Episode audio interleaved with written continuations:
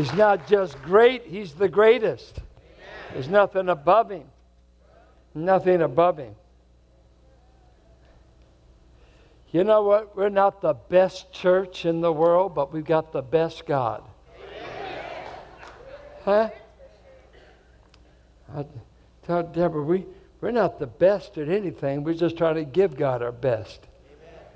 But our best isn't that impressive. Lord, I gave you everything. Well, don't be impressed. you got 80 cavities, you got 80 medications, you're going bald, and your face is sagging. He said, I gave you everything. Well, man, well, who else would take you?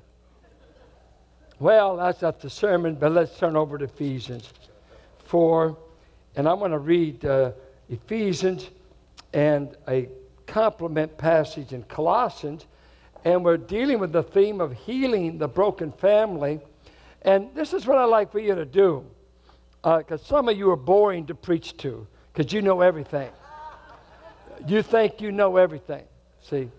Uh, be, what, what, what would be really exciting is if all of you were pagans had just been saved a month. Then what we've got to say today, it'd all be brand new, but some of you can sit there and say, I've heard that before, so what? The audience that he's writing to haven't heard it before. And uh, your problem is, have you done it yet? They never even heard it. So let's just think I'm a first generation believer straight out of paganism and idolatry, okay? I don't know anything about what a Christian home is to look like. I don't have a clue. I've grown up with uh, pagan parents, moon worshippers, maybe, one of the gods of Greece, whatever. So I, I just got saved. Paul came to Ephesus. I came to faith in Christ. I'm really born again. But it's amazing what he's going to write. You can be born again and still not know what the template you can bring over habits of thinking and acting from the old life to the new life. And so Paul's going to make it clear what he wants to happen to the individuals in that home. God can never change your home until he changes you.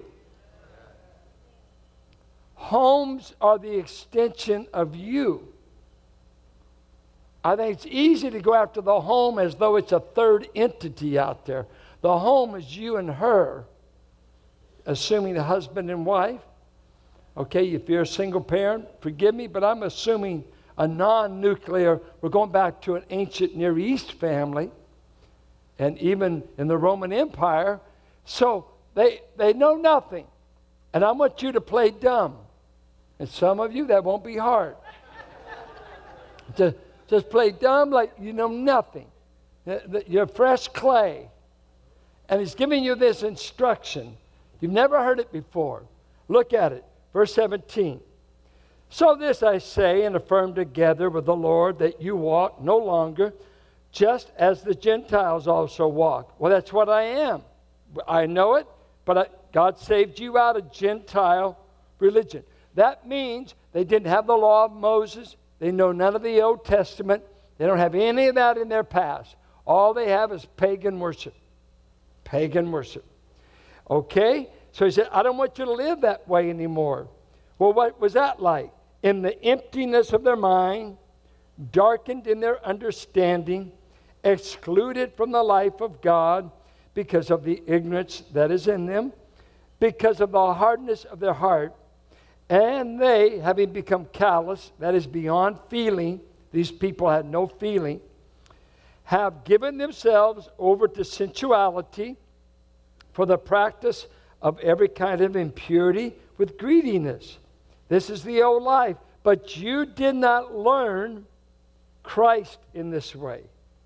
If indeed you have heard him and have been taught in him, just as truth is in Jesus that in reference to your former manner of life, you lay aside the old man, literally, the, the life connected with being in Adam, the old man, which is being corrupted in accordance with the lust of deceit, and that you be renewed in the spirit of your mind. And put on the new self, which is in the likeness of God and has been created in righteousness and the holiness of the truth. Therefore, laying aside falsehood, speak truth, each one of you, with his neighbor, for we are members of one another. Be angry, and yet do not sin. Do not let the sun go down on your anger, and do not give the devil an opportunity. He who steals must steal no longer, but rather he must labor, performing with his own hands what is good, so that he will have something to share with the one who has need.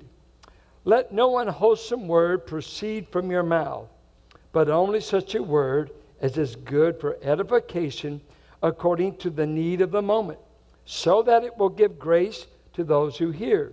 Stop grieving the Holy Spirit of God, by whom you were sealed for the day of redemption.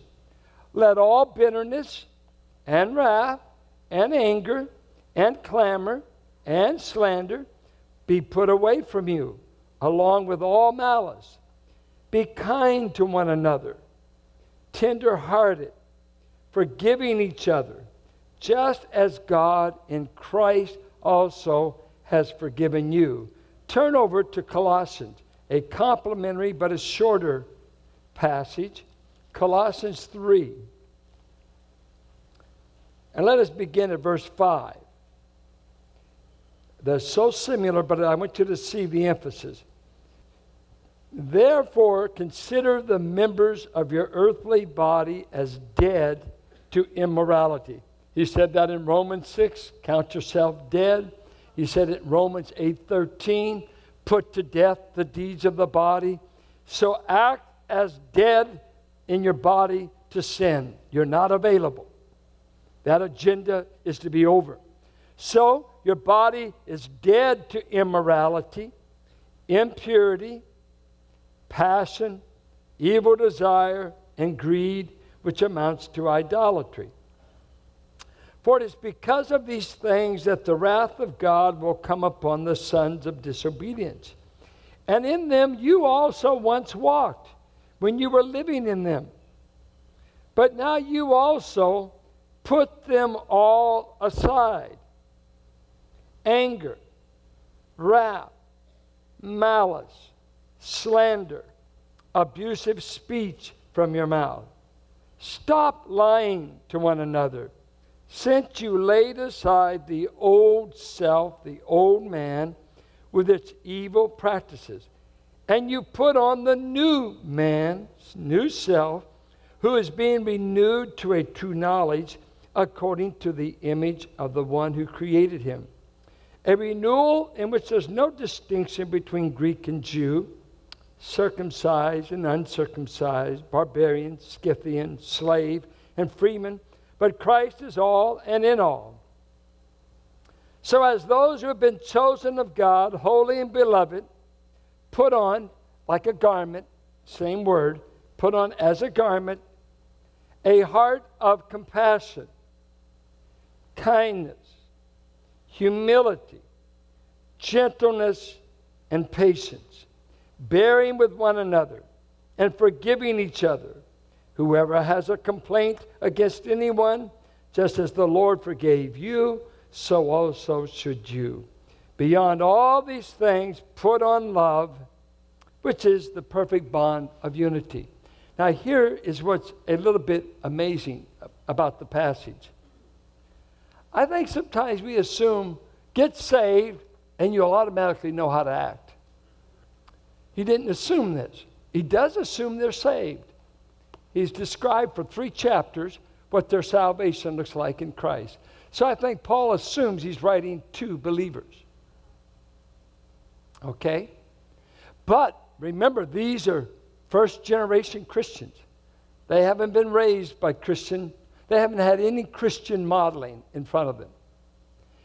And so he's wanting them to know now that you're saved, there is this attitude I hear all the time. I call it fatalistic determinism. This is the way I was made, this is the way I will always be. And, and we're using it over homosexuality, alcoholism, any bad habit. I was born this way, it's in my genetic code.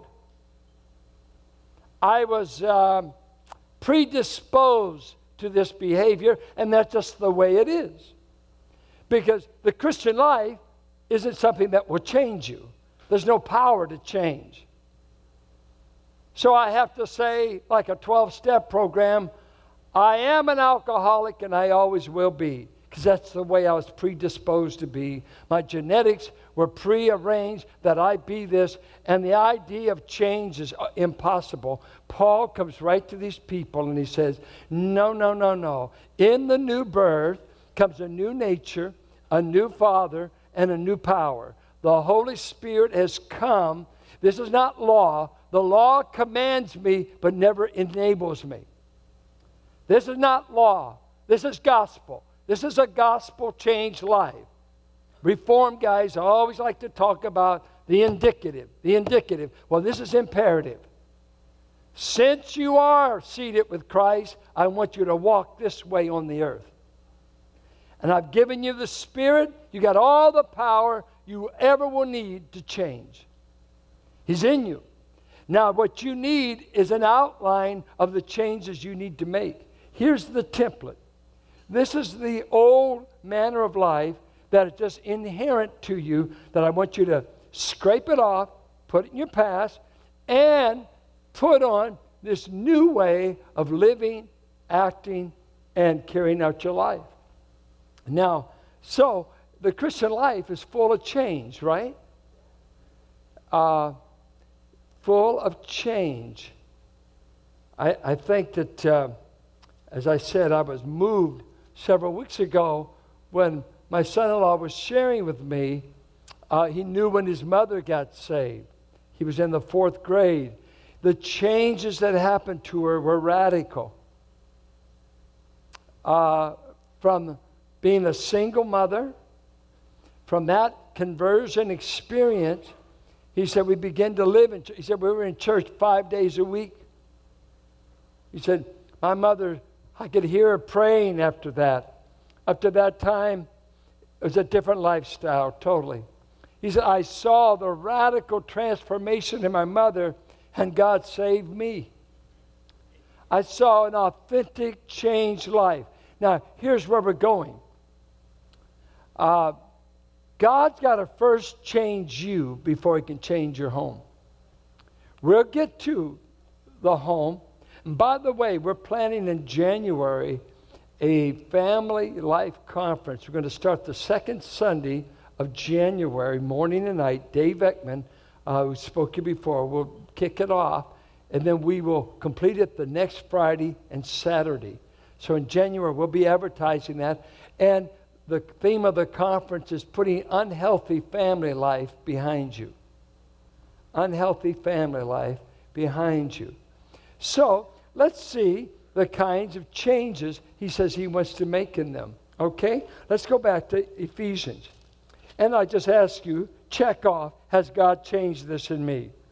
First, 17 through 19, the kind of lives they lived as unsaved pagans.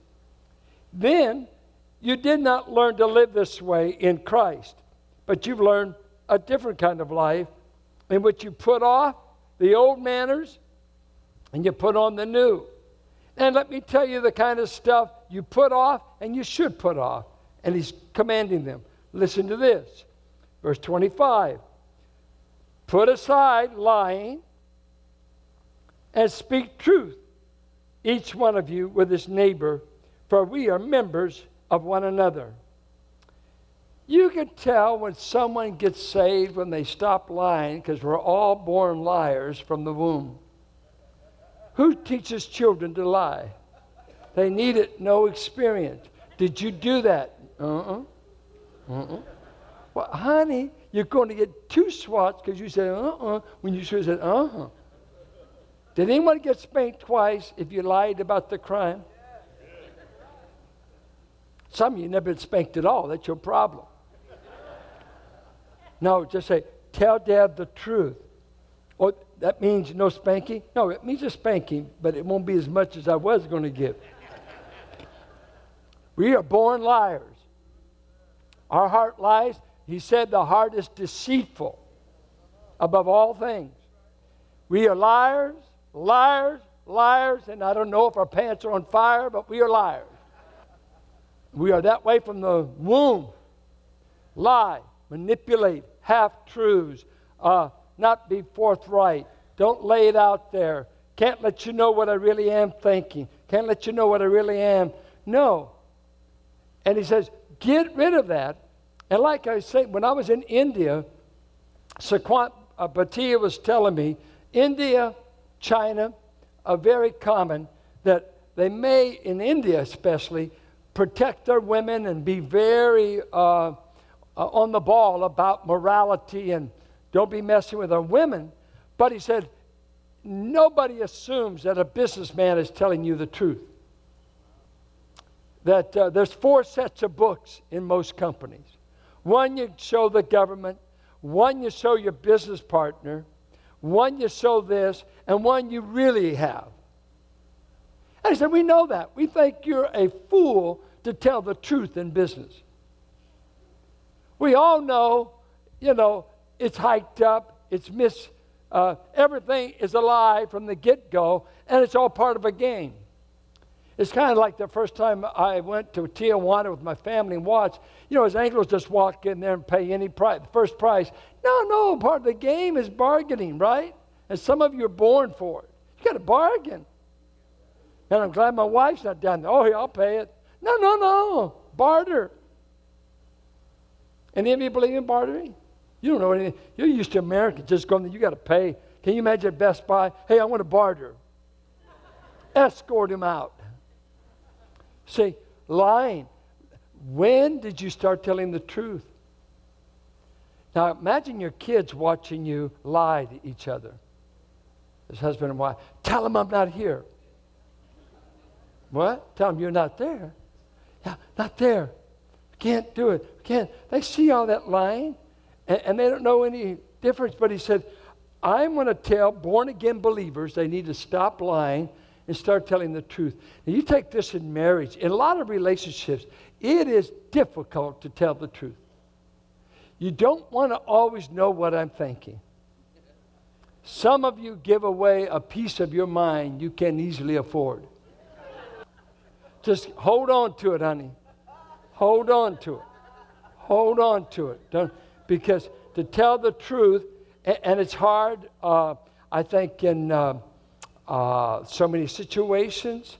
Uh, we are set up to lie, to not really come clean. And so he says, and so I'm thinking, if you come into a family system where lying is a way of coping and managing, what do you do when you're raising kids? But they see mom and dad lying to each other all the time. They pick it up that this is normal. They ought to see a distinction. Then he says, you need to get rid of sinful anger, and uh, you can be angry, but get rid of sinful anger. And that's what he says be angry, but don't sin. And how many times have you ever been angry and you didn't sin? James chapter 1 said we ought to be slow to speak, quick to listen, slow to anger. We seldom do anything right in anger. There are occasions you can be angry for the right reasons and in the right way. But the extremes, as we've illustrated anger and we've read about it, the two extremes is to uh, be the uh, explosive anger, that, that's the blow up kind, and you may be bad language, threats, whatever. You know, it's out there. Uh, and then there's the other quiet kind that's internal that you just you clam up and you go bitter and uh, you, everything on the surface looks great but inside you're seething all the time. So both are destructive. Blow up is probably more destructive to other people. The, the internal is destructive to you. And what do you do? There's nothing wrong with anger is an, a normal emotion is it not we don't need to deny the emotion What we got to find out is how we can channel it without sin. Sometimes anger is good because it might stir you to action. To get you, I'm going to do something about that. I'm going to change that. But he says, in your anger, just don't sin. But do you hear people like this? I just can't help it. I'm just made that way. Matter of fact, I'm going to an anger management class. And you'd be amazed at how many marriages the husband has to take an anger management class. Uh, that's okay, but it really looks bad if you're a believer and you need an anger management class. There's a manager called the Spirit who says, cool off. Cool off. You can control it. You can control it. You just don't want to. You're getting away with it because angry people control the conversation and they control the environment. And uh, I think of us men, you know, and, and I just can't help it. It's amazing how a smaller man with a bigger man that he knows can beat his booty can control his temper. It just comes over him. I feel under control. You better. You met your match. But you go over here, someone smaller, or you want to pick. Oh, yeah, yeah. See, you're getting away with it. He used to have a man that would always tell off the board. Felt like it was his role to clean our clock. And he just, man, he would do this, he'd do that. And one day, my wonderful brother just said, Don't ever do that again in our board meeting. We're not going to put up with it. You got away with it once, but you ain't going to get away with it twice because I'm not going to take it. Guess what? He had instant cure. God doesn't get his work done through angry men. Moses, that great leader, blew it in anger. So we need to be warned. Yeah, one time I used to quote this all the time be angry and sin not. One day Carolyn says, Man, I notice you're using that verse a lot instead of be under the Spirit's control. My life's verse for that week was be angry, but don't sin. She said, You ought to maybe just don't be angry. Can you imagine coming out of the Gentile world? Dionysus was the goddess of drink in the city of Ephesus, drunken binges, barroom fights, combative, all of this going. He said, Get rid of this anger that most of the time you sin. If you do get angry, it's not a permission to sin. And then he says, you need to learn to solve conflict quickly. Do not let the sun go down on your wrath. Unresolved. I am amazed at how many immature believers in the church will fester a grudge for a month. And by the time they go to you to make it right, say, Well, I felt this way a month. I said, You should have been calling me a month ago. Well, no, if you delay, you can build up more steam. Or you mean you can get more bitter. Or you can lose more nights of rest because Satan is now in the conflict. He gets a foothold. When you do not make it your business to solve a conflict that you, within your power, Satan comes in. Jesus said in Matthew 5 and Matthew 18 that both the offended and the offender ought to be walking to each other to solve the problem. We ought to meet each other halfway, go to each other's houses. I'm here because we want to take care of the conflict. But can you imagine family systems and the pagan world? We're going to hold this grudge, the Hatfields and the McCoys. We ain't going to let this go until a lot of bodies are strewn around. The mafia.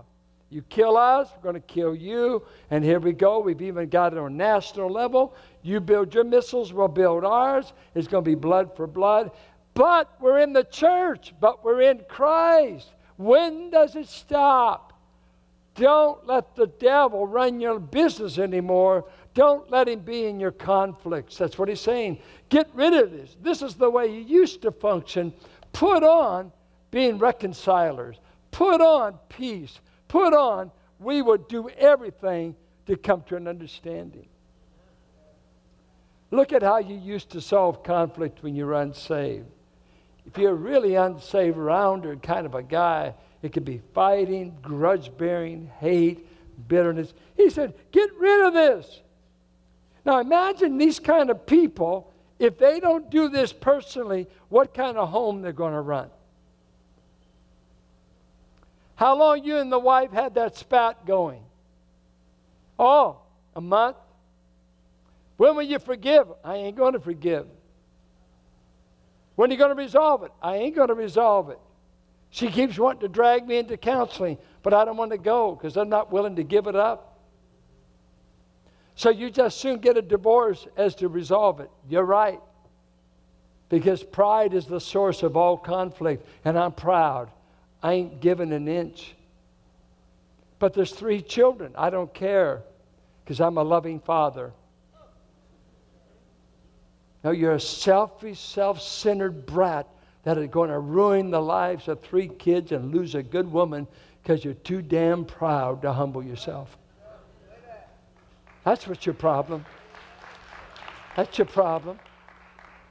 They'll edit the language. This bothers West County. We got guys out of control trying to make kids go to church. I wonder why they don't want to go to their daddy's church. What they're saying, it hasn't worked for you. Howard Hendricks used to say it this way. He used to bend over in class. If you knew Howie Hendricks, he's bald headed. And he said, What would you think if I came and told you I'm a salesman for hair restoring oil. He said, My bald, shiny head would undo all sales pitches. If it works, Howie, why didn't it work on you? If Christianity is going to work in the home, it's got to first work in you. You personally. Dad, mom. Let's start with dad, and mom. These kids may not be saved yet. We can't control the kids. God not even talking that yet. I'm talking about people, he's talking to saved people, cut out this behavior. He goes on, I mean, isn't this basic stuff you folks been saved forever and you, you don't even use the word sin? Uh, but if you were a good, fresh pagan, this would be cutting right through your world. And by the way, stop stealing. Hmm. Mm, must not be from the hood. he stopped stealing. Now, now, here's the American mess up. Watch this. He ought to labor so he can get rich, for that's the American dream. Why should he labor? I can't hear you. Share with who? Well, all those poor folks are just too lazy to work. Well, they weren't, they were your kin folks picking fruit. My folks were so poor they're living in a tent on the front lawn of my aunt in Visalia. Don't go up and say they're lazy, just say they're poor. And they were. School teacher started feeding my sister and bought her shoes. Oh, poor. White folks are poor too. They're all over. Black folks, brown folks, yellow folks. But I see this uh, greed so many times.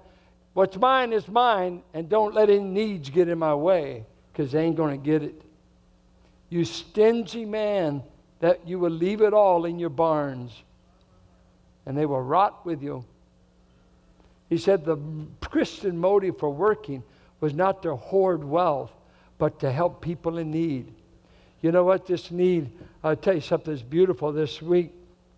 I hate to tell you because some of you might were just getting ready to give an offering, uh, and uh, we I called a prayer meeting Tuesday to pray on Wednesday because we keep running this red ink in our general fund. See, a lot of you first generation general fund, we've got to retitle it emergency fund, operations fund, uh, pastors Hawaii fund, something.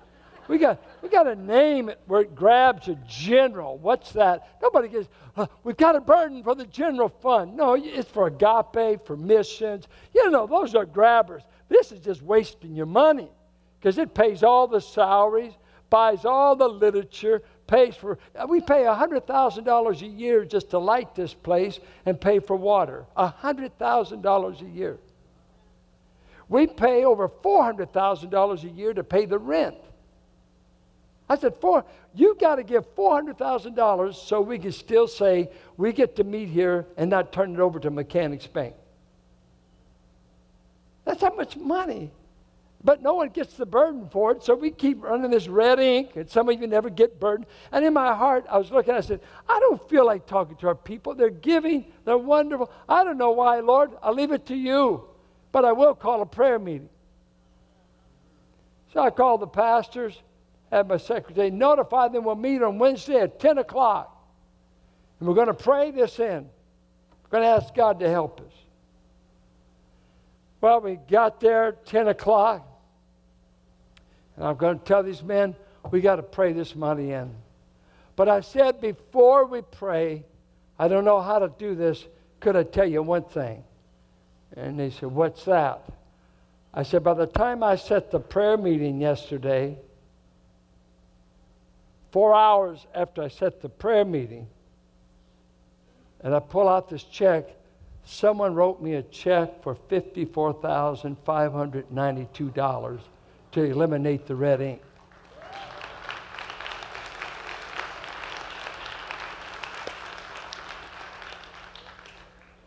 Is he a great God?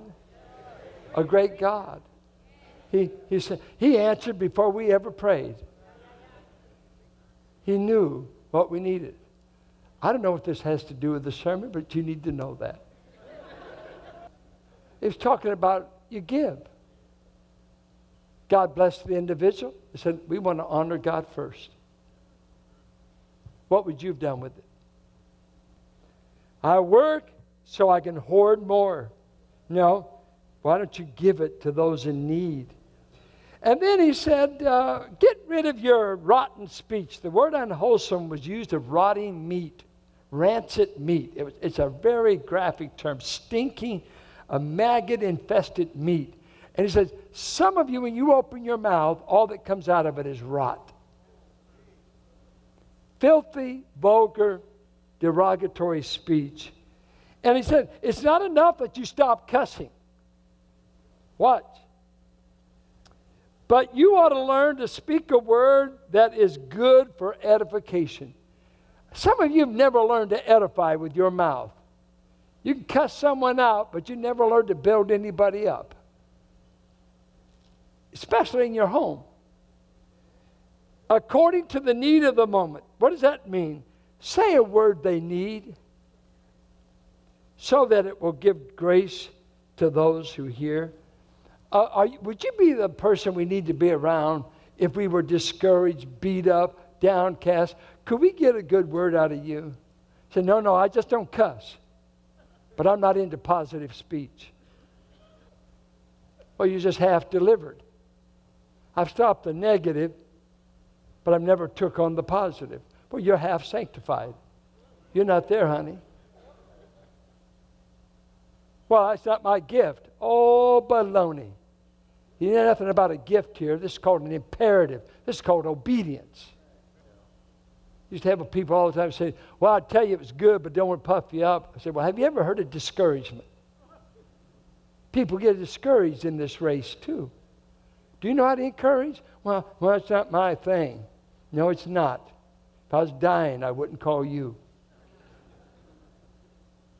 I got to get around people that can infuse strength in me. They can infuse words. They can give me a word from the Lord, a word from the Lord, a word from the. You know, it's, it's like we don't trust your vocabulary anyway. Couldn't you just carry a Bible over there and read the Bible, honey? That'd be okay. Just start with this. If you don't know what to say to me, just come up and say, I'm going to psalm to you, like uh, Ephesians 5, 18, 9.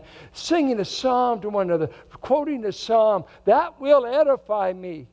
The Word of God edifies. The baseball scores don't do anything for me. I need a word, a, a, a word from God. Well, this is convicting. Uh, stop grieving the Spirit uh, he's the one you've got to get along with before you could ever raise a home. If there was no Holy Spirit, I could have won a lot more fights, especially my marriage. Because, man, I could whip her so quick with my mouth. I won all arguments. How do you know? Did you know I really wasn't winning? I was losing. Because the Holy Spirit says something like this She was the Father's daughter before she was your wife. And her father is going to clean your clock or break your neck if you don't straighten up. See, the Holy Spirit does that stuff. No, she didn't call the policeman. She didn't call a brother. She didn't, no, no, the Holy Spirit. We're talking about who runs your home, who runs you, who runs you. he says, Stop grieving. The Spirit can't fill someone that's so busy grieving Him. And what grieves Him is violating all these commands. You're in sin, you're not walking in obedience. Stop it. Stop it. And then look at verse 31. You there? And then give me 10 more minutes, and I'll probably lie if I go over. I'll try, though. Uh, let all bitterness and wrath and anger and clamor and slander be put away from you, along with all malice. What is he saying? What is bitterness? I've, my understanding is bitterness is the unresolved conflict that you've let the sun go down on. Uh, it's, it's delayed resolution, and, and you keep churning, you keep seething, and, and it keeps building momentum. Tim one day told me a great line that I was seething over something, and before I did anything to solve it, he said, You better get to solving it because you're building momentum, you're building steam. By the time you get in there, the first thing you're going to do is tell them off. And you haven't solved anything. Because as I build, well, you know, you know, but, uh, uh, wait, wait, wait, wait, wait, wait, back up. Walk in under control. And I'm not going to be bitter. And these two words for wrath and anger. One means explosive anger, the other means a settled state of anger. Some people are always angry. They may not show it, they look calm. My dad said my mother was the most even tempered woman he ever met. That she got up mad and went to bed mad. she was even tempered. Just, just, you know, of course, he's messing with her.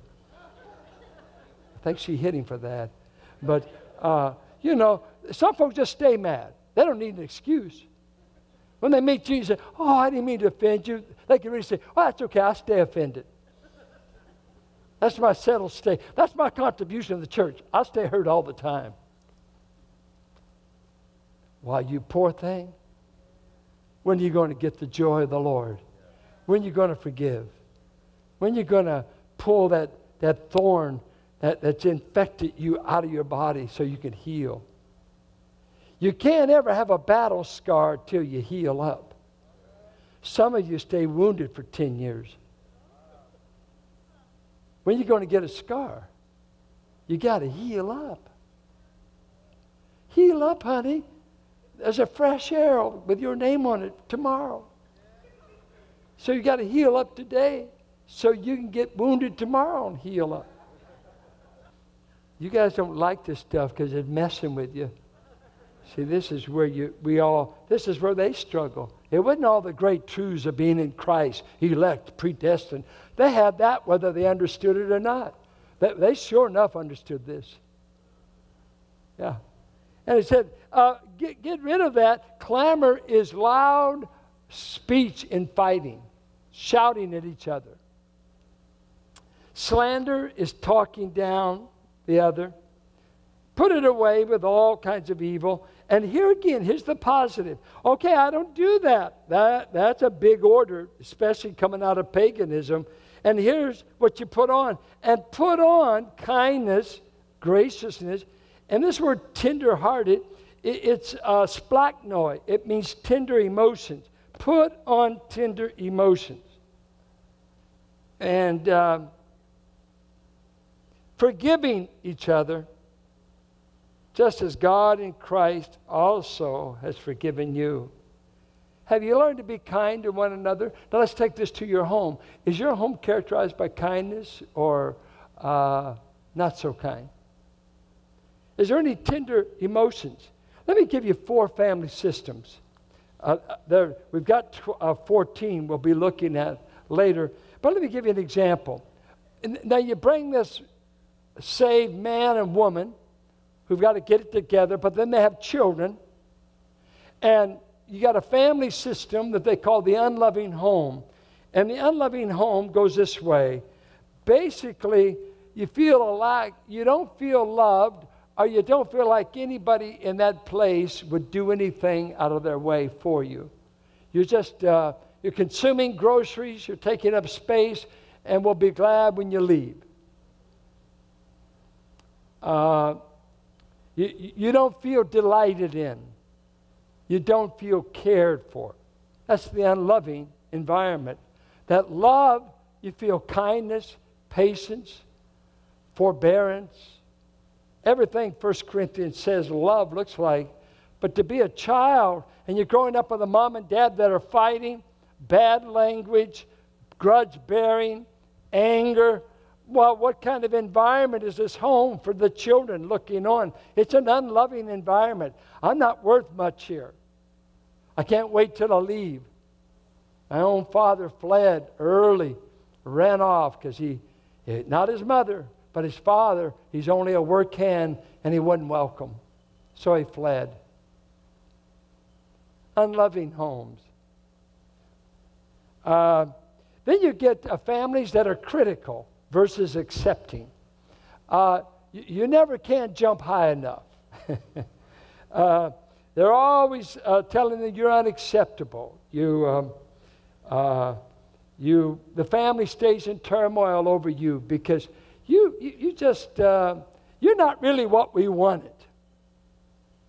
You haven't done much for our family tree. You're not really a plus. You're, you're, if we could, we'd send you back. Because you're really an unacceptable addition. Then there's the non affectionate home versus healthy affection. Uh, Philippians says we ought to have tender affections one for another, gut level emotional feelings, tender. Now, if you never have that towards the saints, it won't be in your home. And. Uh, I'm going to tell you, it's amazing when I know the families, the era of my own folks. It, it, was a spank quick, and it wasn't always affection. It was, you better jump, you better obey, you better this and that. It got better. My older brothers and sisters tell me, because I'm the baby, it got better, thank God. They tell me I'm a brat because of it. I say it got better. Uh, Dad was wearing out. Um, but all of this, uh, you better get with it and get that chore done and, and do this and that. There's no regular ongoing affection.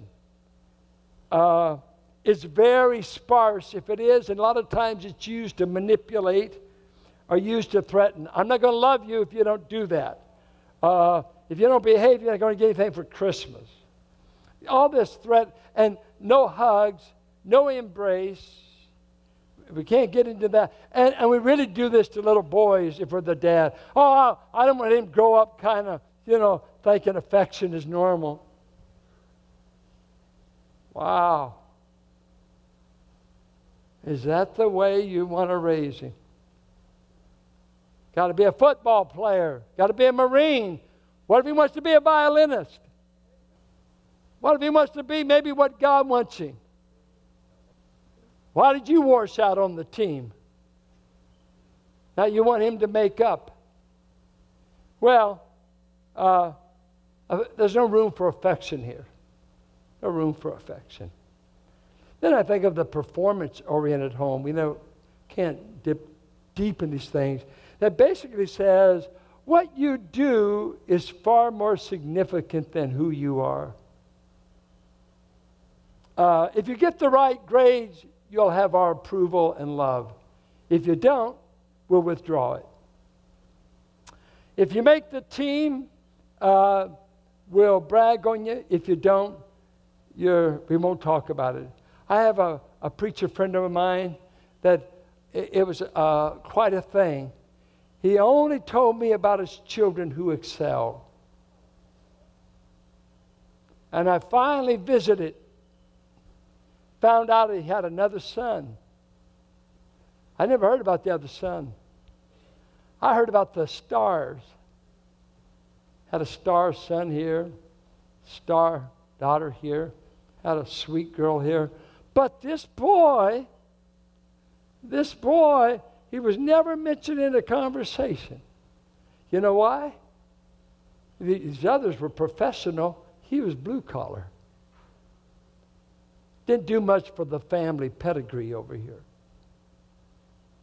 Um, performance oriented. You better jump high and make us look good, or there will be a lessening of love and acceptance. They say people who grow up in performance homes often run away from that home and uh, they lie a lot. And this is an amazing, they've done studies. They oftentimes become performers, like in theater, because they have to act out a role because the one they grew up in was so painful. So they learn to play roles, they learn to act out because they can't live with the pain. Uh, you know, I think of uh, uh, like family affection and acceptance. Um, I, I share quickly three things about affection. Number one, I, I'm, I'm the youngest of seven. I had a bad fall when I was two. Out of that fall came braces, orthopedic shoes, four inches difference in my legs, uh, a lisper, lost my left hearing, wound up at Crippled Children's, uh, buying all my braces and stuff wound up at Children's Hospital, and my poor mother spent so much early days taking me to one doctor after another, trying to get me well. And besides that, I had four brothers and sisters. And you know what? Do you think, do you get the feeling when you hear me preach that I love my family? How many think I love my family? You got it, honey. If you don't like it, too bad. Because I was afflicted as a boy, had those injuries, and everyone from my brothers to my sisters to my mom and dad, I was never treated less than. I was treated like a gift. And the last thing my mother needed, going in her 30s, was a seventh child. But I was loved. And I was loved by my siblings. I was loved by my mom and dad. It's my greatest riches outside of Christ. I was loved. And then this perfectionistic stuff. What are you going to do if God hands you a Down syndrome child? He's just liable to do it, and it'd be a gift to you. Fran's got a niece. The mama steps out of the picture. We got this Down syndrome girl. Another sister steps in the picture and has this positive, you can do anything. You can do anything. We're going to make it. We're going to educate. We're going to do. And she's how old now? 31. She's 31 now and took this little Down syndrome girl that you said, oh man, inferiority, damaged goods. What you got to, she has done so good. She's done good in school. She's done good in this. You know what? Just have some folks as you're not on a performance scorecard. We're just going to love you. Because what you are is more important to us than what you do. See, we want grace and salvation, and yet we gr- grow homes that are rigid, legalistic, and performance oriented. It's anathema. It's a thousand miles away from the God that saved us. I like the way we raise children. Doing Hebrews 12 at Mount Hermon about God as a father parents us just right. I just think of how God, his family system. Here the other night, my great grandson wanted to stay with his cousins and his auntie. And so he went out, told his mom, he got to crying, I want to stay, I want to stay. Yeah, okay, let him stay. He's four years old. So his bed that night is a sleeping bag next to our bed. Grandma's in the other room, and, he, and he's crying. Now he's crying because his mama left. First, he was crying to stay. Okay, so he wins that one. So now he's crying because his mama left, and I get aggravated. I thought, by George, you're not running the house. You cried and got your way here. You're going to go to sleep. So in tender love, I swatted him. Go to sleep, AJ. Get to sleep. Now you crying there, you're crying here. I want you to stop that whimpering because I'm a godly, loving grandfather. Boy, straighten out. You know, you watch a little four year old boy that weighs about 40 pounds. You know, it's not a lot of fun, is it? And I, boom, doing like that. And I never heard him whimper so much. he just kept, and I went to sleep. And my conscience, and I, I thought, you know, I've been there before. Come on, dry it up. Dry it up.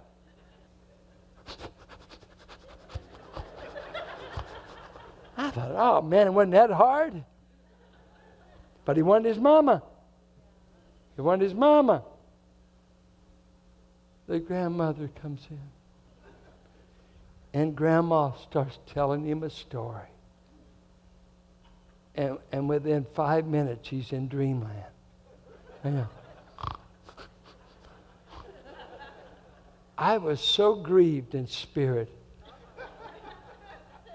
that God knows how, He knows when we need to have a psalm read to us, when everybody else wants to swat us in the rear. The boy needed tenderness, he didn't need firmness. And to know when to do. He said, Earthly fathers do the best they can. They call it, and sometimes we miss it. Does your family system look like anything like God's system? Have you ever blown it and you wait for God to expunge you from the book of life, and you feel His arms around you saying, You're my son, you're my child. I ain't letting anybody tear you out of my arms. Why can't we transfer that? You would think sinners would know how to love sinners. They need exactly what we need, right? I don't hear you. Because some of you are rigid perfectionists that if you got the way you acted, you'd miss heaven by a million miles because you're on the merit system. And that's the way you treat everybody in your life. That's why we never see Christ in you. Christ came for the broken that could never merit what they needed. Our Father, we're grateful to you for grace and for your tender touch in raising us. You know when we need a spanking and when we need a tender word. You know our families are often non affectionate, non loving, perfectionistic, and all the rigidity that makes every kid want to flee. They can't stand that kind of Christianity. May we show them the real stuff, the kind of love with which the Father has raised us. I thank you, Lord, for your tender mercies. I thank you for all the garbage you've enabled many of us to already put off. Help us to put on the right, to put on working with the goal to help, to put on speech that will build and minister grace, to put off anger that just carries on the grudge, and to put on the peace of God. Father, change us. Change us as adults. How could our home ever be changed unless you change us? Change me. I want to be like your son. He's the template that breaks my heart when I see how far short I fall of him so many times. Give us the humility to say, Make me like you, Jesus. Make me like you. The believer that is struggling in their home today, help them to call on the name of the Lord and let the Spirit take over that home. Begin to fill that husband and that wife. Let them end that divorce talk. Let them end that negative talking to each other. Let them put away malice and anger and wrath and clamor. Let them put on forgiveness and tender emotions. Restore our homes. Restore our homes. If there's anyone here today that's never seen a Christian home and they've never met Christ,